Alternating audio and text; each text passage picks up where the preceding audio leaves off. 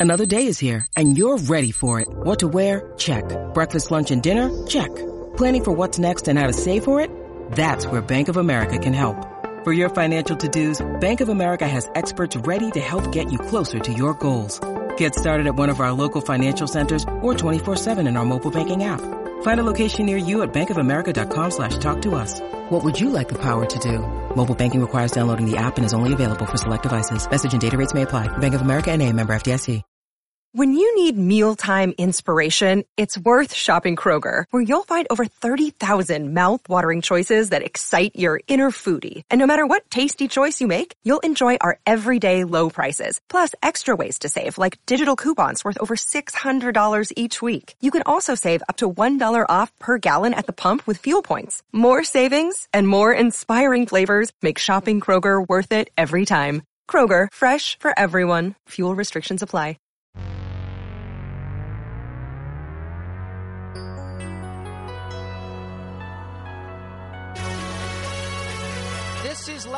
Russell thanking you once again for downloading another edition of Celtics Beat. Today's presenting sponsor is the leading organic meat brand in the country, American Farmers Network. AFN's meats are produced by the network of small family farmers who are committed to the most natural and compassionate approach to ranching. With production standards that go beyond even USDA regulations, all of their certified organic beef is 100% grass fed. From poultry to pork to course beef, get the most nutritious and delicious meat at www.americanfarmersnetwork.com.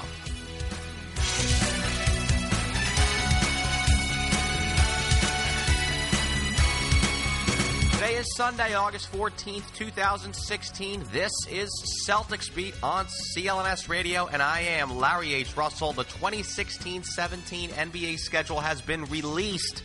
And as we always do here on Celtics Beat, we dedicate an entire show to it.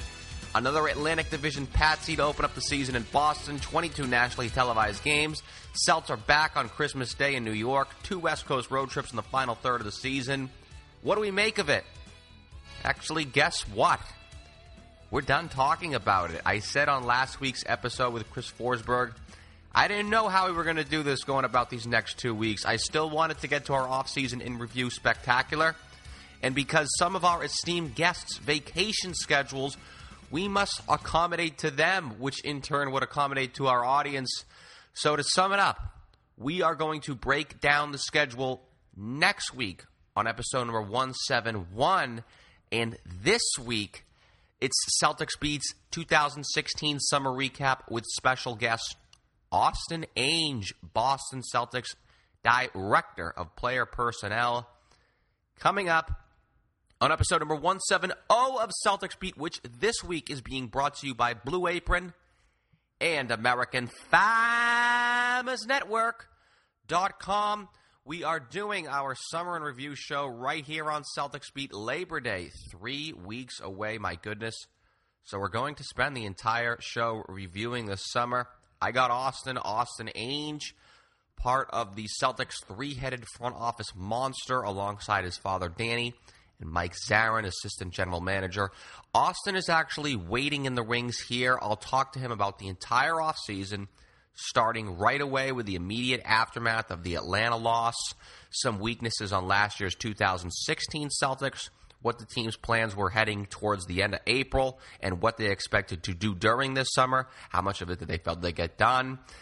And then I'm just going to run right through the offseason in chronological order. June's draft, July's free agency and trade period, or non trade period, I guess, even towards the end of free agency there at the back end of the month when they wrap things up. But the now infamous July 4th weekend of some emotional highs on a Saturday night and then Monday afternoon's gut punch. And that is going to take us all the way to where we are right now on this Sunday, mid August morning, where after all that has transpired over the last seven weeks or so, where the where the Celts are in the landscape of the NBA at this very moment, let alone the future they may have. And I'm going to see if I can get a grade out of Austin. Let's see how honest he will be for the Celtics performance in this summer. So the whole show, all in this off season, all in these past two some months. Also, I'm sure Austin's going to provide plenty to break down. So therefore, Matt Keller of the Lead Sports I'll chat with him immediately following Mr. Ainge's appearance to see what Matt has to say about what Ainge had to say or has to say. Excuse me. So we're going to get to this. Real quick announcement though, the Blue Apron contest winner is going to be drawn next week. Enter by simply liking Celtics Beat on Facebook at facebook.com slash Celtics Beat. It is our way of giving back to the listeners who have been the driving force of the success of this show. So if you could help us out on social media, not only do you give yourself a chance at three free Blue Apron deliveries, $650 worth of food, you also help other people know about this show, which is going to help us to continue to grow and to get more guests like Austin Ainge and Wyc Grousbeck, Mike Gorman, Jon and Brent Barry, Adrian Wojnarowski, Rich Gotham, all the way down the line. Some very exciting shows we have planned coming up as well. Really good opportunities that we're going to be taking advantage of. So, some social media boosts. They're a major, major help. And also, I say this every week as the next contest we will probably do is going to be just this ratings and reviews on iTunes. They take 20 seconds, but your feedback is huge. It's a huge help to us. So please, if you haven't already, if you could subscribe, rate, and then write a review on iTunes for Celtics Beat. It doesn't sound like much, but it is. It's as important as anything. So please do. And also for your sake, I plan more giveaways in the coming weeks, and I will assuredly use that avenue again. So it is a win win in that you can get a little early jump into the pool. And also, yes, it is a pivotal way to help this podcast grow and get guests like Mr. Austin Ainge, who can now pull off mute. And before we get into anything, Austin used to come on the CLNS radio airwaves many a times when he was coaching the Maine Red Claws back on the namesake of this station, the Celtics Late Night Show. So, Austin, like I said, man, welcome back into the network. Yeah, no, thanks for having me. Great to be back. This is Austin Ainge, Boston Celtics Director of Player Personnel, and this is our Boston Celtics offseason in review spectacular or special or regular show. But Austin, I have to, this is probably the question of all questions. A lot of your members of the organization have been fairly quiet recently in terms of members to the media. Is that a case? Is everyone sort of on their little getaways? And is this offseason now officially over and the countdown at camp is pretty much on? Uh, no, never over. Um, certainly things quiet down this time of year. Uh, most of the front offices are on vacation, but uh, we still talk every single day to each other, and um, you know you can you can uh, have a quick uh, 20 minute conversation and then go to the beach or golf or sailing or whatever people do. so um, it's never over. Our, our job's really go year round, and and we're always exploring. But uh, I, I do think that most teams are just going to kind of let their rosters uh, see how they work before deciding to make any moves. I was hoping, for the sake of this show, we'd be able to put the capper on it because I do want to go in a little chronological order here. Now that we're really in the mid-August right now, and camp is about five weeks away. But uh, let's start with the off season and sort of dialing back the clock to the end of April, the beginning of the off season, following get eliminated by Atlanta. Now, I know your team, you know, your management brass, especially with the current state of the organization, looks at trying to make personnel moves both long and short term to continue to get better every single day, right? I mean, it's far different than when you have a surefire title team. I kind of harken back to that story of following when the Celtics lost the title for the first time at the Garden in 1985. Jan Volk, Red Auerbach were meeting in the bowels of the Garden immediately following that game against the Lakers. Like, good God, how do we improve the bench? And, and you can even use a little more of a recent example for some of our younger listeners of the show. You know, the Game Seven title loss to the Lakers in 2010, when it was all about getting size down low that summer. But for you guys, it's a bit different than that. But what were the war room meetings like? I mean, as much and politically as you want to explain it, if there were any about attacking this offseason on, say, hypothetically May 1st, 2016. Yeah, you know, Larry, it's it's really just about the options that you have. People always, you know, what's the plan? What's the plan? R- really, our plan and, and, and, any team's plan is to just um, explore the options that you have. You know, you have the draft, you have free agency, and you have trades. And um, you know, when you have title contending teams, you usually are just trying to add at the end in free agency because your your roster's pretty well set. Now, uh, you know every team's in different situations. Uh, a couple years ago, I believe we had over 40 players on our roster, so we were really uh, heavy in the trade uh, uh, side of things, and and now we have um, a pretty good core. And we have some draft things, so we'll still be active in trades. We, we were able to land Al Horford and Gerald Green in free agency and um, you, you, know we'll uh, we'll continue to draft with the assets we've acquired. So it's just it's just keeping our options open and making the best decisions we can. Um, we, we, were aggressive in trade talks. We were aggressive in free agency um, to varying degrees of success, but uh, you, you know those depend on price and depend on situation. So we're just trying to make the best decisions we can. Spoken like a true team executive, I have to say. And while you know you may constantly look at the long term prospects of the organization, and it doesn't let or you don't let game to game results affect yourself or any members of the organization same way, the same way almost a diehard fan does. But is it? Am I still think it's maybe possibly not as hard to imagine that there aren't any emotional attachments to the team? And when you watch that series against Atlanta, it was like, by God, we have to do something about shooting. Was there anything sort of like? Sort oh, of absolutely. No, we, we all get caught up in the games, absolutely, and we, we do try to divorce ourselves from those uh, emotions um, when we're making decisions and try to look at things a little more analytically. But um, you know, Avery was out uh, Jae Crowder and Kelly Olynyk were uh, shells of themselves physically. They, they, were both banged up, and that hurt us. That hurt us. And, and Atlanta um, ha- had a very good defense. They were the best defense in the league the second half of the year, and those those things together added up to um, a, a lot of difficulty scoring for us. And yes, that definitely was um, uh, uh, in our thoughts and, and strategies. But uh, Larry, as you probably have noticed um, by the free agent contracts being signed, the there, there, as the league has shifted smaller, um, there, there's actually a lot of centers available and very, very few wings. Um, you, you, can see some of the contracts the wing players have received. That that shows um, the scarcity of the market, and uh, and so wing shooting is is at a high premium. And uh, we we felt that. Um, um, drafting it and developing it is one way to attack it, but but just there wasn't anything that fit um, you know, after Kevin Durant said no. um, un, un, later in the free agency process, when we were able to get uh, Gerald Green at uh, at a very good uh, price, and, and, we think uh, he can add some shooting.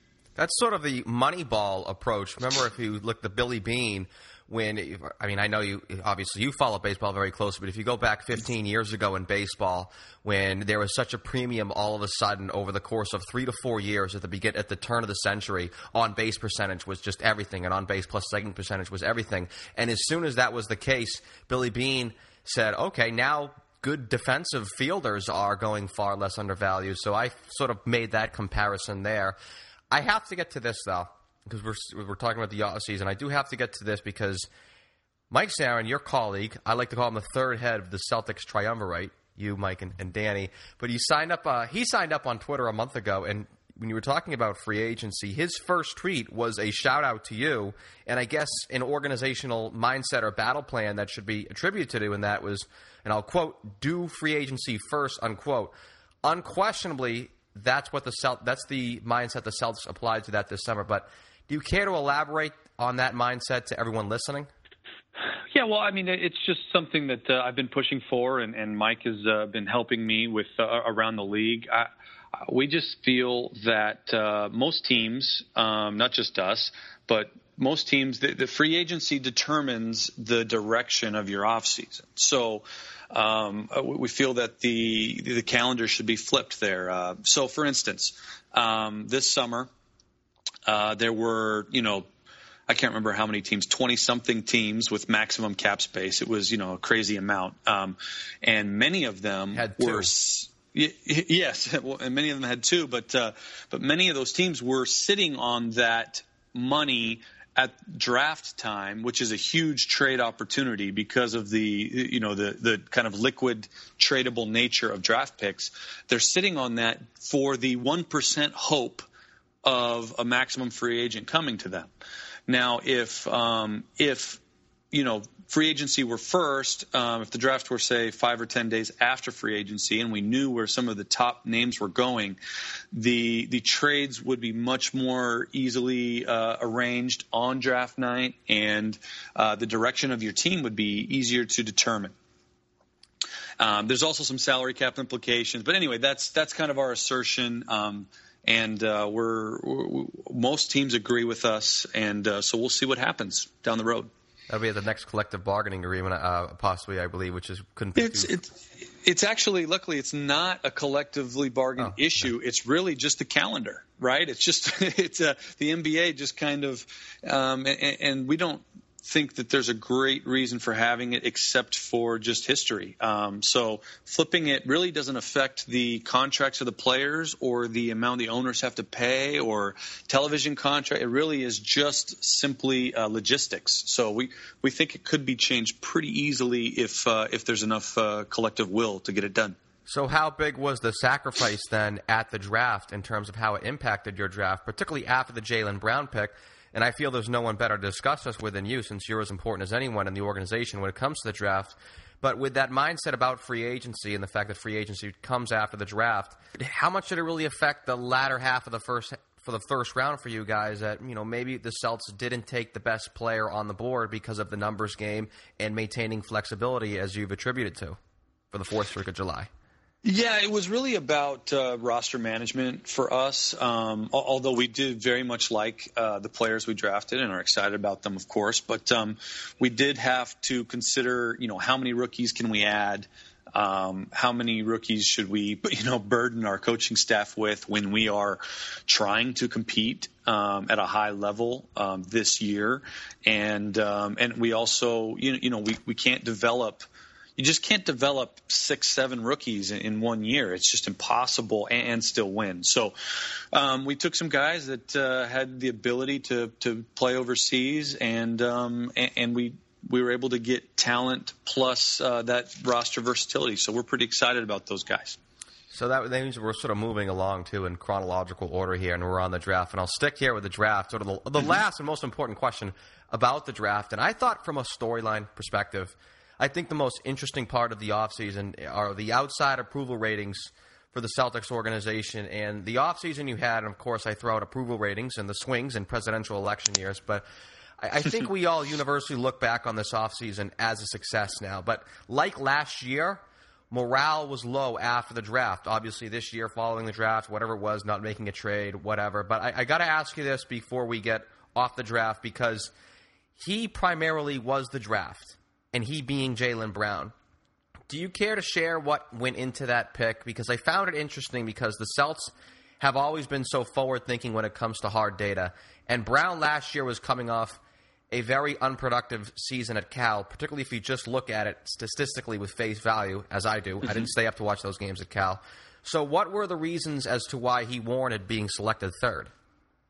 Yeah, well, hey, it was a tough decision. A lot of good players there, uh, but Jaylen's combination of work ethic, athleticism, ability, you know, and and positional versatility were very important to us. Um, you know, the we've talked a little bit about the shifting positions in the NBA, and um, and that kind of three-four position, uh, the ability to guard both and swing to those is such a hugely important position um, that uh, that bumped up Jaylen's stock in our eyes a little bit, especially with um, our roster and um, and the fact that uh, you know he has some extremely special gifts. Um, those of you who watch summer league, you know he had a couple uh, okay games and a couple really good games, and, and you can see the flashes. Um, he's got a lot of tools, and and uh, there's a lot of clay to mold there. So we're we're excited about Jaylen um, and his upside. Does that have anything to do with the correlation when it comes to free agency? When you just when you discussed how possibly with the shift towards small ball in the NBA since the turn of the decade, that players in free agency would then be overpriced. Therefore, instead of paying for those players in free agency, maybe put a higher premium on drafting them, i.e., Jaylen Brown at three. I think it was just more of uh, we thought he was the best player available and the best player uh, to fit our roster. I mean, we we have a lot of small guards. We we had a lot of bigs last year. He he fits very easily, and, and playing time is a huge factor. Um, in development, it's really hard for guys to get better when they don't play and don't have a path uh, to earn minutes. And and uh, Jaylen is extremely talented. Um, I, I, think that uh, most scouts um, would have rated Jaylen extremely high um, before his freshman year, and he still averaged uh, 15 points and seven rebounds, I believe he averaged at Cal. And I mean, it's not like it was that disappointing. And uh, anyway, we we felt like. Um, uh, he he had a, a solid freshman year, maybe not as high as some based on expectations. You know, I, I remember everyone uh, ripping on Andrew Wiggins for his his freshman year when he averaged, I think, 17 and eight. You know, it's it's just amazing the expectations these really highly rated high school kids have, and I think um, we we try to block those out um, of our mind because uh, those are kind of narratives that uh, that don't tell the whole story. Um, but I, I, also wanted to touch Larry real quick on the approval ratings. Um, it, it is it is kind of funny. Um, yeah, when uh, poor Wyc went out there and got booed. Um, uh, on draft night, um, I, I, think it's uh, I think it's funny, and we we don't um, we don't get too hung up on that. We love the passion of our fans, and uh, and I think it is a function of us perhaps being um, too honest in the media. You, know? you guys are very honest and authentic. I've said it to Wyc and Rich Gotham, and obviously Danny does a million interviews a week during the season. You guys are certainly the anti-Patriots. There's no question about it. It, it's uh, it's funny the you, you, know people I see tweets and things saying oh Danny Ainge didn't isn't saying anything and we're sitting there in the office going I can't believe he's saying all of this you know so um, I say it it's, too it's it's funny I can't uh, you know, complain Yeah, no, I mean he he will say that yes, we're trying to get a star. Yes, we're trying to get a star, and then when we don't get a star via trade on draft night, fans are uh, predictably upset, and and hey, we're upset too. You know, we're trying to do, get these things done. Uh, we're trying to do things, but. Um, you, know, hey, the, but price matters. I think if our fans um, saw the prices on some of the trades, they'd go, yeah, they made the right decision, and and and that's that's really what it comes down to. It's not just hey, go get a star. You have to have a, you have to have a couple stars, and you have to have enough players around them to to win. So uh, so anyway, that's that's kind of the story of the draft night. Um, is is just you know price matters. I should jump ahead a month, and so we'll skip the very fun July 4th weekend. Save that for the main event portion of this interview. So just go ahead a month. Let's now go to mid July. Uh, there was a lot of talk on airwaves and the internet realms about the Boston Celtics, which is a good thing. Any publicity is good publicity. But this is probably the most obvious question I'm going to ask you. To confirm, nothing was really close, correct? Without even getting into specifics.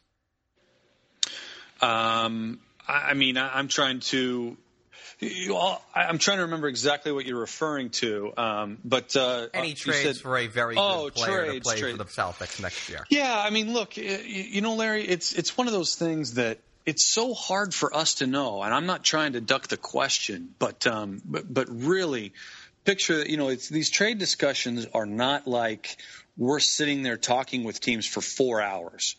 It is these are guys as we all know these are our friends. We sit next to them every day in, in different gyms around the world and, and these are my buddies and we we just we go hey you know we're looking for this. We have this. Is this something that you guys would think about? And they always say Oh, probably not, but we'll get back to you if uh, if you if you know if if we decide to do it. But if we did, it would take more, right? These are how the discussions go, and uh, and then they they either call back or they don't. So it's not always you know the, these eight million conversations back and forth. Sometimes we're just sitting back and waiting. Most of the time, we're just sitting back and waiting. So we don't know if you know these teams are having discussions and seriously considering our offers or they're not. It's it's hard to know. Okay. Let's go to July 4th weekend. Even July 3rd yeah. or 2nd, I think. I can't remember it being the exact. Second, I believe the date was. July 2nd was the date. Uh, July 4 was obviously the, the other date. But July 2nd, you were talking about free agency first. That mindset was, of course, vindicated with Al Horford and his decision. How confident was the organization in acquiring him prior to this offseason because it seemed like you guys laid a little bit low with a deadline when there was possibly an opportunity there last February. How do you think maybe even you or in your eyes how your the rest of your colleagues felt in terms of being able to sign him this summer? Well, we we had no idea um, on Al's uh, intentions, and and we had no assurances, and and really no idea on how much he liked us. We our our definitely our goal last trade deadline was to maintain double max cap space. So that was for sure um, a, a, priority for us. We turned down some deals that um, would have made us uh, marginally better, but um, we were holding out for the home run you know, and that's because the the home runs are what um, what help you win championships, and that's that's our goal with the Boston Celtics is is to put ourselves in championship contention. So we entered the summer with the double max cap space. Obviously, um, Plan A was uh, was both Horford and Durant. That would have been you know uh, the home run we were looking for, and, and we got half of it done, and we're very excited about Al. He can uh, he can really provide a lot of stability for us in the front court. He's so versatile and and uh, has a lot of skills to um, th- that will complement all of the players we have on our roster. So it's safe to say the Celtics did a double, and now they have runners in scoring position. Yeah, yeah, we feel great. We feel great. Look, we still have max cap space next summer available. We still have uh, draft assets. We have players on very favorable contracts and and uh, a lot of young talent. There's there's a lot to be excited about.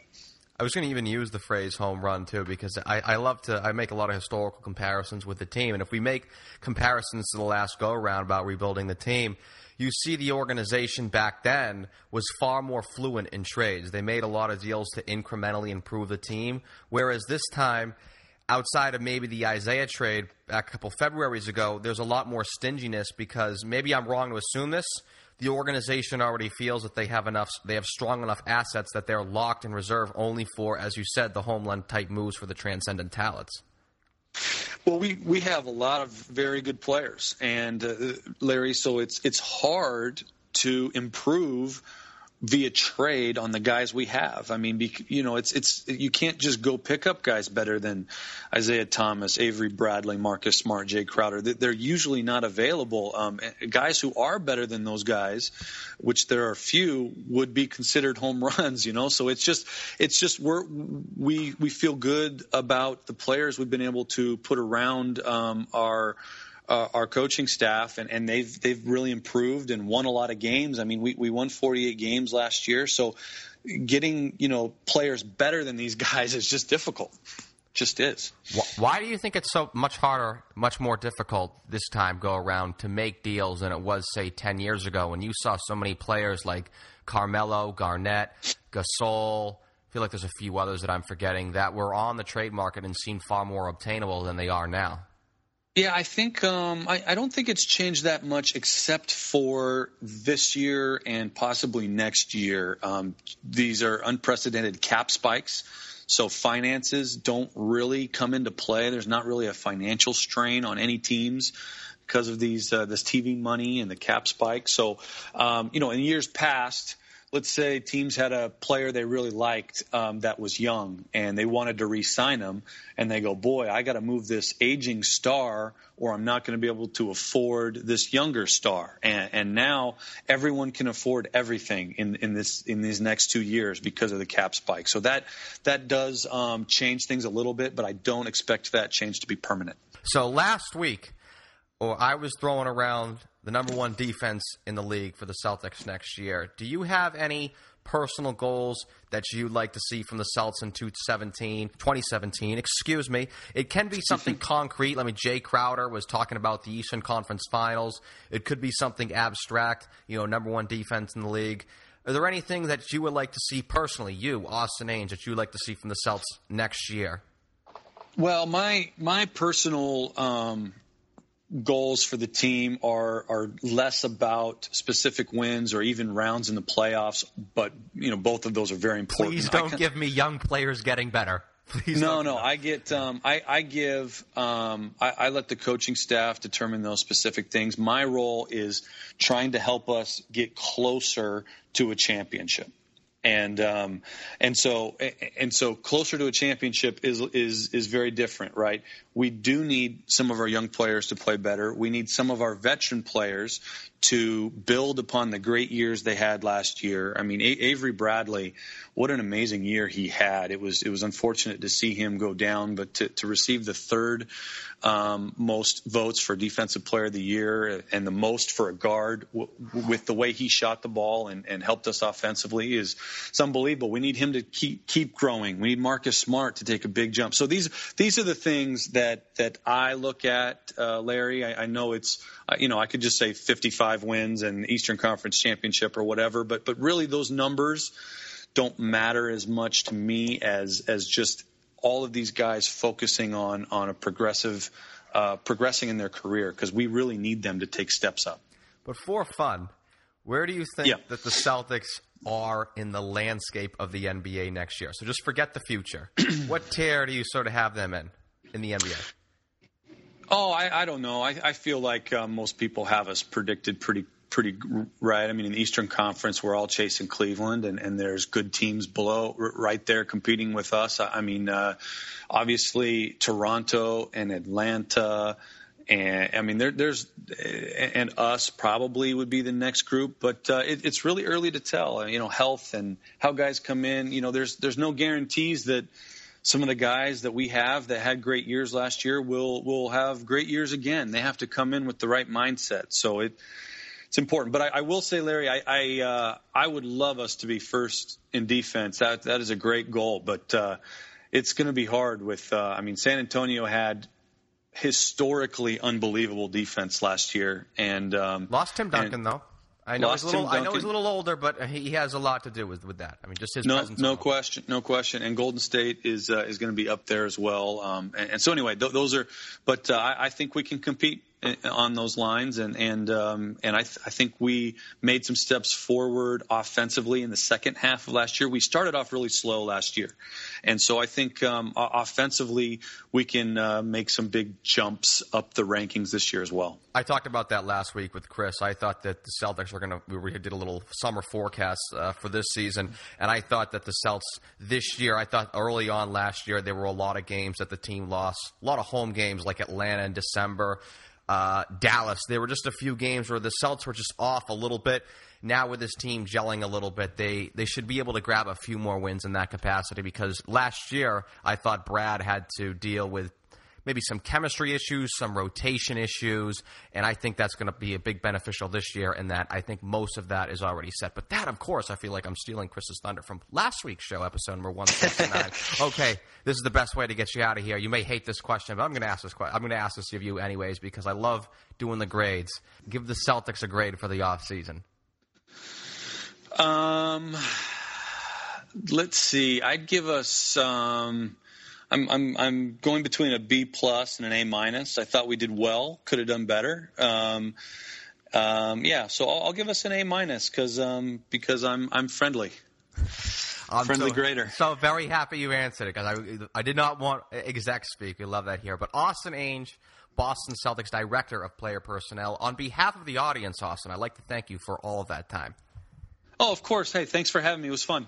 Today's featured interview with Austin Ainge was powered by Blue Apron. Blue Apron's mission is to make incredible home cooking accessible to everyone. Blue Apron achieves this by supporting a more sustainable food system, setting the highest standards for ingredients, and building a community of home chefs. And to me, a former chef myself, that is probably the most rewarding part of Blue Apron. I know with my family, we cook together when Blue Apron arrives. The recipes are simple to follow, they're fun, and they take 30 minutes or less. This month's Blue Apron features spiced pork burgers with goat cheese and cucumber corn salsa, summer vegetable and quinoa bowl with fairy tale eggplant, shishito peppers and corn, and chicken tinga tacos with summer squash and tomato salsa. I've had the experience of, of cooking with a lot of food in my career but receiving your produce in such a fresh state and portioned so perfectly is what truly impresses me about Blue Apron. As the founder of CLNS Radio, I'm asking you to support the network and support this podcast, Celtics Beat, by choosing Blue Apron, and there's very little risk involved. CLNS Radio, Celtics Beat, and Blue Apron are giving you three free meals and free shipping on your first order and it's really simple. All you need to do is go to www.blueapron.com slash CelticsBeat.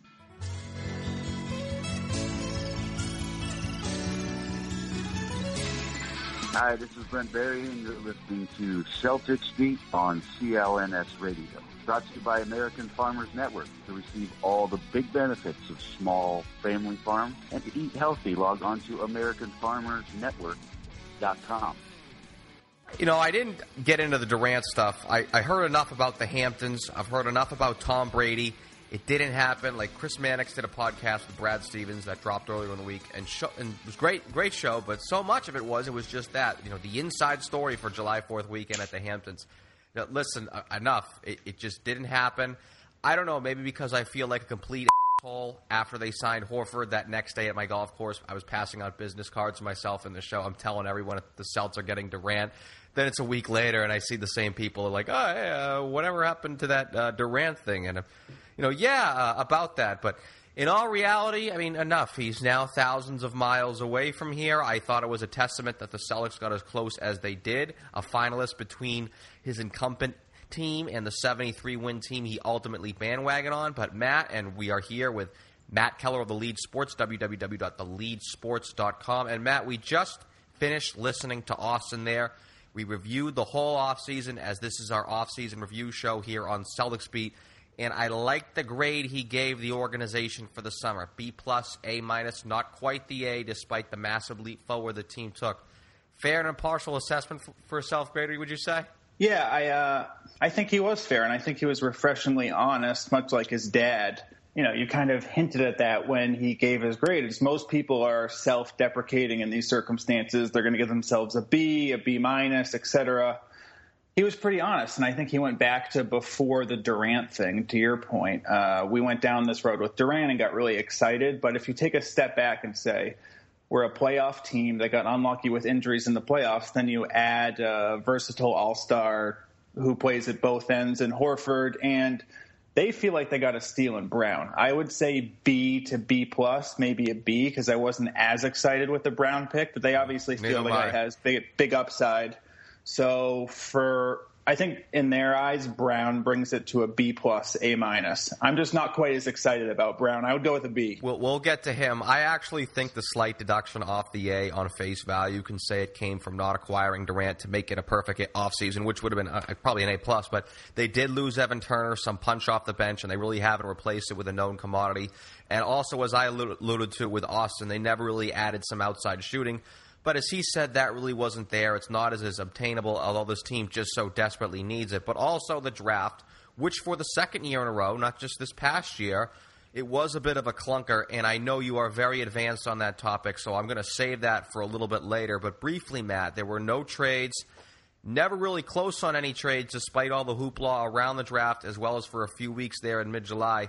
And not just for a game changer, but as Austin said, going back to even last deadline, not making any moves for players that would make the team marginally better or a little bit better. What do you think of that strategy? And as, as he said, just holding out now for home runs and rolling what this team has in the meantime. Uh, I mean, on one hand, I like the idea that they have they have a hand in so many pots. You know, they can go the veteran route if they put together assets for a trade, or they can wait and take their picks, or they can kind of go half and half. But I worry about one whether teams will even do anything with Ainge and Son anymore because they feel like they're getting ripped off. Uh, yeah, taken advantage of and ripped off. And on the other hand, from our perspective, I worry whether the Celtics are willing to do any deal where they f- don't feel like they're ripping the other team off. So it's like I think they might have unrealistically high standards about the return they're going to get we always hear from Wyc at the top and then Danny and Austin that the things they get offered are nothing. You know, if we knew about them, we wouldn't be very impressed. And as Austin uh, alluded to, they're in the dark sometimes. It's not always a fluid back and forth. It's them making an offer and then waiting, and they're kind of in operational darkness. They don't know what the other teams are doing. They might know just as much as us or just a little bit more. So I, I wonder if they're expectations are unrealistic. Not every trade has to be a home run. Kind of going back to all the trades they made to get things set up to do the Garnett deal, like Right, you were referring it's, to. It, it's a lot different than what it was, say, ten years ago when they were they were making moves at a far more fluid pace, and that's how Danny got the moniker of Trader Danny, and he was being insulted for that uh, back in the day because they were making so many moves of, hey, how come you don't let your team develop a little bit? You're just always you're constantly breaking up the team every few months or so. Now, I mean, they made a lot of moves in 2015, but it seems they have a lot of things settled with. And I think I actually like that strategy because you just sort of roll what this team has. There's going to be a 50 to 55 win team next year. And if you make a move, even if you do make the team a little bit better, you still risk screwing up the chemistry on the team. And I think the chemistry on this team is one of the predominant factors as to why they're going to be as good as they will be next year. And I would say as good as they were last year. I mean, they were right down, they were right at the doorstep of a 50 win team. So, like, Loud, I, I know this isn't realistic, but I'm just using this as a hypothetical example, right? Let's say they could make a trade for Carmelo Anthony. I'm actually not sure that's worth it. Even if it is a fair package on one end, you were offering a, a few draft picks, likely a rotation player on the team. Think about that. If you add Carmelo Anthony, a 30 some year old player, he we would like to think he'd make the team a little bit better, but he wouldn't make the team good enough to beat Cleveland in the Eastern Conference Finals. He certainly wouldn't make the team good enough to win the NBA Finals against Golden State. So therefore, I mean, I I like the strategy. You roll what you got. It's going to be a very enjoyable, entertaining team. So you really can't complain as a fan when they're going to win 55 some games, and then you just sort of sit on the sidelines and wait for the moon and the stars to align to wait for that home run. Yeah, totally agreed. I mean, I think you hit the nail on the head. Is if Carmelo Anthony is not going to be the centerpiece of the along champ, those ilk was was sort of. I just used him as a throwaway example because he's he's discussed quite frequently in internet internet realms. yeah, and I think he's more realistic of someone you're going to get is an imperfect player on the wrong side of thirty. Or you hear someone like Jahlil Okafor, who I wouldn't touch with a ten foot pole. I think the game has basically gone he's gone from the bell of the ball to the game passing him by in about two years, which is unfortunate for him, but I wouldn't want him on my team. I just don't think he can play defense in the NBA. And the guys who are more perfect, whether it's a Jimmy Butler or Blake Griffin, they seem to be unrealistic or impossible to get. I hear from Blake I hear out out here in Los Angeles that Blake Griffin is going nowhere. Uh, he doesn't want to go back to Oklahoma City. He doesn't want to go back to the East Coast. He likes Doc Rivers. He loves LA. He pretty much wants to stay here under any circumstances. Uh, so you're going to only get that imperfect player. So I, t- I do totally agree with you and Austin Ainge and Danny and the whole brain trust that you sit and wait for the perfect thing to happen. And if us as fans are getting impatient in the process, that's just something we're going to have to deal But with. th- they're in they they're have a in the position to do that. plan. If this was a thirty some win team, there would be a lot more catcalls for something to get done, and I think there would be a lot more movement on Danny Ainge's part to get something done because he doesn't have to worry about breaking up a good thing. The Celtics have a good thing going, so there really isn't any purpose to break it up unless it's just a complete obvious slam dunk, no brainer. I make this move or another move along these lines, and I'll be a championship contender. There's really no sense of tweaking something when, as of when things are going right now, too well right now. There's just no sense tweaking thing. I also think it's it's a little twofold as well. Part of it is also the environment. I did ask Austin about it. I mean, and he said that all the money these teams have, they can afford their players. Really wasn't the case 10 years ago when you saw so many guys. I mean, I, I mentioned Gasol, Kevin Garnett, Shaquille O'Neal, the Phoenix Suns trade with Shawn Marion. There were others along there. I mean, Jermaine O'Neal when he was a little bit of a name. But, I mean, now more and more executives understand that superior players help them win games in this league. They have a lot more money to spend, so it's easier for smaller market teams to hold on to these players. Sort of like what Sacramento is doing with DeMarcus Cousins, which exhausting every means. So it's just much tougher to get these players. But also, I mean, you discussed earlier. You talked about the draft. I talked about. I was not thrilled with the draft, like yourself. And the draft has not been too kind to the Celtics recently, and they really could use a surplus of better young players to trade off without worrying if it is going to hinder the team competing now, which they want to do, and at the same time offer an, an attractive enough package to entice a team along with some draft choices. And b- before I sort of throw it back to you, I actually think it's a story in itself that the Celts have this great young core When in reality, since the Avery Bradley pick in 2010, so you're going back to the beginning of the decade, they've struggled a bit with first round selections. They've had multiple firsts every single year, and the only contributors they have on this roster are both lottery picks, which is Smart and Olynyk. Yep, and they took Olynyk right ahead of, um, you know, I won't try to pronounce his name, but Giannis. the Greek freak. I, I think most people would probably take Julius Randle over Marcus Smart. It depends on your view of the NBA. I think the Celtics would probably stick with Smart because they, they love are contributors, defense. though. I mean, you can't. At the end of the day, they are contributors, and that you can't really say that from any of their other picks. And that True. is sort of what one of the reasons why they may have not been able to get some trades done. Sort of like Kevin Love in 2014, they didn't really have enough known commodities to offer another team. Yeah, it's hard because they have these good players who I think they value more than the rest of the league. Uh, with Bradley and Crowder and their contracts, their values going up around the around the rest of the league and has gone up. But I, I still think they valued them higher. And it was interesting what he was saying about forward guarding threes and four, that versatility that uh, Brown brings and Crowder brings. And I think they value that in that money ball perspective, almost like that's their on base percentage, defensive versatility. It works with smart and ones and twos and threes, and even some guarding Millsap in the playoffs. I think they value that so much more than other teams that sometimes it's hard to line up a trade for. They don't see the team improving in these trades the way their tra- potential trade partner might. It's kind it's hard to build when, it's hard to improve when you're good, and Austin alluded to that in the interview. It's a, it's hard to make incremental improvement when you're already a 50 win team and you just signed an all star. What about the strategy the team took in the draft? And we were talking about his honesty, and Austin was talking about how Danny's so honest. I would say Austin was authentic as any. We know this was the strategy they did utilize, but he admitted point blank that uh, you know Danny and Austin they admitted the draft was really about roster management more than taking best player or best player available. Excuse me, after the Jaylen Brown pick in the first round. I mean, I think it sounded to me like the rest of the draft was totally that they didn't want to add any rookies for the coaches to deal with who weren't going to be contributors. But I got the impression that they thought Brown was the best for their roster, the best fit, the best positional fit, and the highest upside, which in their mind made it kind of a no brainer. Personally, I, I, thought Brown was too much of a crapshoot, and I would have liked them. I would have liked to see them just go after shooting. Take a guy like Murray, take a guy like Hield, um, you know, maybe trade down a little bit if they could, or just take a guy like Bender, who can shoot from a 7-1 frame, and just move on and say we added shooting. Maybe we didn't hit the highest upside guy but we know we added something concrete, a skill that's rare in the NBA.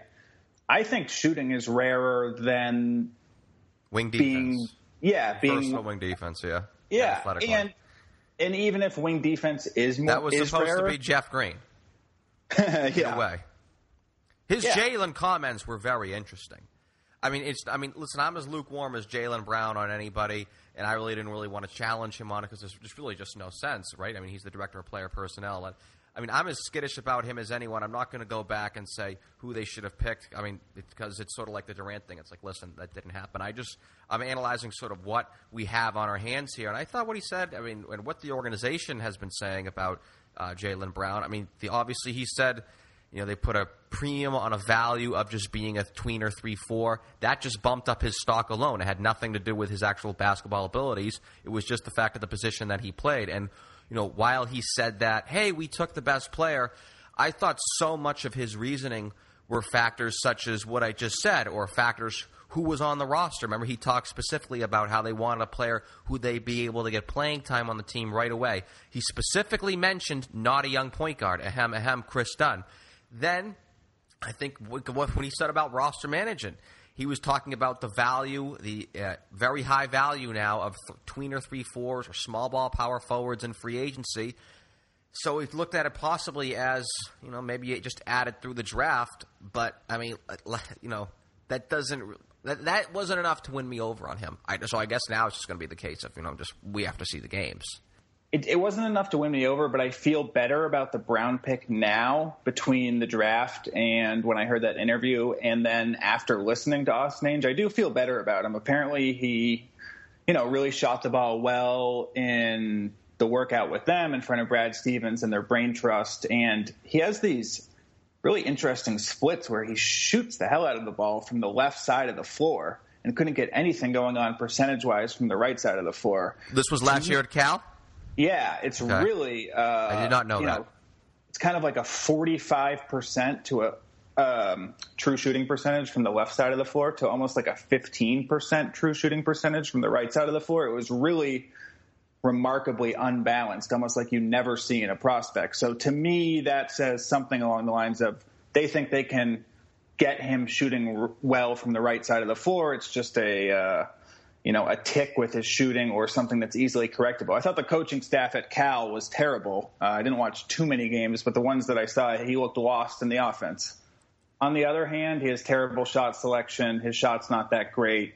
Lots of turnovers. Not a great passer. Uh, not good on court awareness, and I don't know how doesn't do anything improves. exceptionally well. Anytime you ask something, hey, what do you like? You know, give us your scouting report on Jaylen Brown. They start out with something positive. You hear right off the bat, oh, he's got a great body and he's got a good work ethic. I mean, that's sort of something I want to hear, like you know, nine or ten things down. I, I would like to know what he does exceptionally well on the basketball court, and you really don't hear that right off the out, out of the gate. And if you look at, of course, the numbers, they're not there either. Now you can go ahead and talk, Matt. no, no, absolutely. Uh, the numbers aren't there. I mean, his, I would say oh, his overall statistical profile is more worrisome than encouraging. The one thing he can do, obviously, is be defensively versatile between the three and the four, and probably even twos to an extent because of his athleticism. But he can get to the foul line, and I think that after watching Isaiah Thomas this year, can't be. Uh, I don't think they underrate how important that is, and they see him as someone who can play defense and get to the foul line right away in the NBA. And almost, if he improves his shooting or his shot selection or both, uh, there's the upside. Like the case for this thing working out is he evens out his shooting on the right side of the floor, improves his shot selection, and Ainge works with him to store. I mean, Stevens works with him to soar with his strengths, as they always say. Uh, and he starts off as an average player because of his defensive versatility, and he goes up from there. The downside we just discussed. I mean, I don't know if you can teach someone a sense of the game at this point when they're 19 years old. Like you said, work ethic's great. Apparently, he's a smart kid with a high IQ. You know, whatever. So's my brother. It doesn't mean he's a good uh, fit for the Celtics. I'm a little petrified that in future years we're going to hear exec X for the Celtics how he wanted so and so with the number three pick, had him at number one on the draft board, begged you know everybody else in the team to take it, but couldn't win him over. Just sort of like how at the Sloan Sports Conference this past year we heard Mike Zarren having Draymond Green number three. It's like I don't think that's the what I really wanted to hear right now. When you heard he had Draymond Green as three on the big board when he had two first round selections that year and didn't utilize one on him. But the Jaylen pick, I mean, this is big. I mean, you constantly hear about the Celtics. They, they want to make a trade. They want to make a trade for a star. Austin says it. Danny says it in all of his interviews. Wyc, every single time they say. I mean, they all sort of speak. Everyone in the organization speaks the exact same language. But it is going to take hitting these Jaylen Brown type picks at number three to work out. And also, I mean, listen, why? I mean, you really don't have to. I don't want to say you can hold out for a big trade. You can always have that options there. But it is sort of the Warriors thing, right, of building through the draft to, to build their own super team before the Kevin Durant signing, obviously. And hey, to steal the words of Curt Schilling, why not us? And the benefit that the Celtics have as opposed to what the Warriors had back in 10, 11, and 12 before they started rolling in 2013 – and even in 2013, 2014, they were, I mean, like, you know, decent. They were a decent Western Conference team. But the benefit that they have, or over not just the Warriors, but any other team trying to build through the draft, is yes, they're going to have all these high picks, but they're going to be able to bring these players into a really good environment. For sure. And I think going back to Austin's point about defensive versatility, bring them into a good environment and the players they drafted and signed in free agency, I think the second biggest thing after Curry and Clay and the shooting of the team was their ability to switch between twos and threes and fours on the perimeter with Clay, Draymond, Harrison Barnes, Livingston, etc. Um, I just wonder if we've already if that strategy hasn't already passed us by a little bit.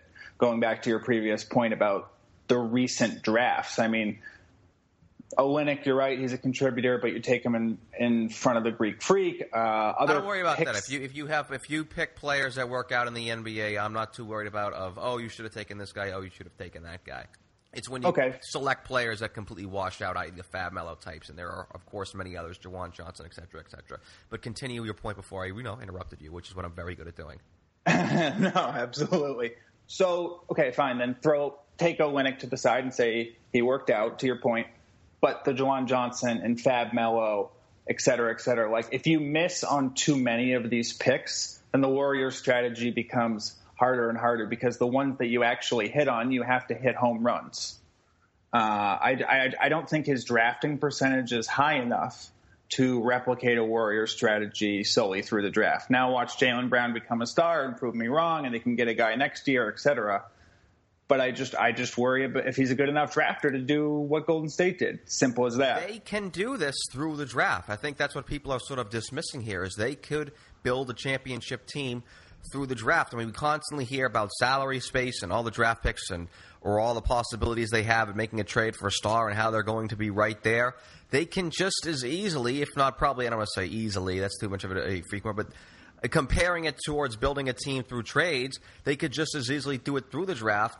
And I mean, at the same time, I mean, I think we should still hammer the point home that the Celtics are going to have a really good team next year, regardless. So you don't have to. Call, there is a part of me It's like, you know what? Geez, stop talking about the future. Just know that in, in, your mind, it's going to be there. As a fan, they're going to be great. I don't want to say they're definitely going to be great one day, but they're never in complete purgatory or hell. And at the same time, they have this very good team. Actually, this is a little fun question to sort of wrap this thing up. Just give me a percentage on the Celtics winning a championship in 2017, real quickly. Four. Okay. Uh, that's I think that's very high, but I was going to go with something like 0.5. And you know what? 0.5 is better than 20 teams in the NBA. So it's funny. How Austin was talking about how I read Twitter? It's like, dude, stop reading the trolls on Twitter and, and letting sort of letting that agitate you. There was, I mean, it's just uh, this Celtics team. I have a lot of friends, or a lot of people who listen to the show are Lakers fans, and you'll you'll look back on this very fondly if and when they're able to build a championship team. It's almost sort of like how Lakers fans look at those 95, 96, Nick Van Exel, Cedric Ceballos uh, teams. So they're just really a part of this. Just enjoy what they have. We'll be able to analyze this on a week to week basis. Of course, I'll also follow you, Matt Keller. But uh, running out of time here. That's why I'm cutting this very short, Matt Keller. Uh, first off, just a reminder, everybody, next week we are announcing our winner on Facebook. Those who like our Facebook page, facebook.com slash CelticsBeat, you are entered into a contest to win three free weeks of Blue Apron food. So, of course, enter now by liking our Celtics Beat Facebook page. Click like, and you are in. Also, blueapron.com slash CelticsBeat to get three free meals. Want to give some shout outs on programming here on CLNS Radio. Obviously, Celtic Stuff Live tomorrow, 9 a.m. Eastern Time on CLNSradio.com. That's tomorrow. Plenty of content released this week. This past Wednesday, Real GM Radio, host Danny Leroux conducted an Atlantic Division preview with Tim Bontemps of the Washington Post and Jared Weiss of, geez, I mean, where's, that's right, CLNS Radio. So plenty of Celtics talk there. Also, Coach Nick's widely revered B-Ball Breakdown. His podcast is here. Bobcast with Celtics blogs. Bobby Manning release every Friday, I believe. And lastly, for our Patriots fans out there, so that's not all of you listening, but a, a decent portion of you, I'd like to think. CLNS Radio's New England Patriots post game show, like the Celtics post game show, except the Celtics are not playing right now. Patriots post game show goes live after every single Pats game, including preseason which New England just had their preseason opener this past Thursday against the Saints. That is available in the archives and subscribe to the CLNS Radio Patriots postgame show on iTunes and Stitcher to not miss any upcoming episodes. Speaking of the NFL, Matt, I've had you here before we go off on our way. You're the COO of the Lead Sports. You guys produced Nate Robinson's video of wanting to play pro football. Tell us a bit more of your site and where we can find you. Absolutely. Uh, our main thing is a morning newsletter.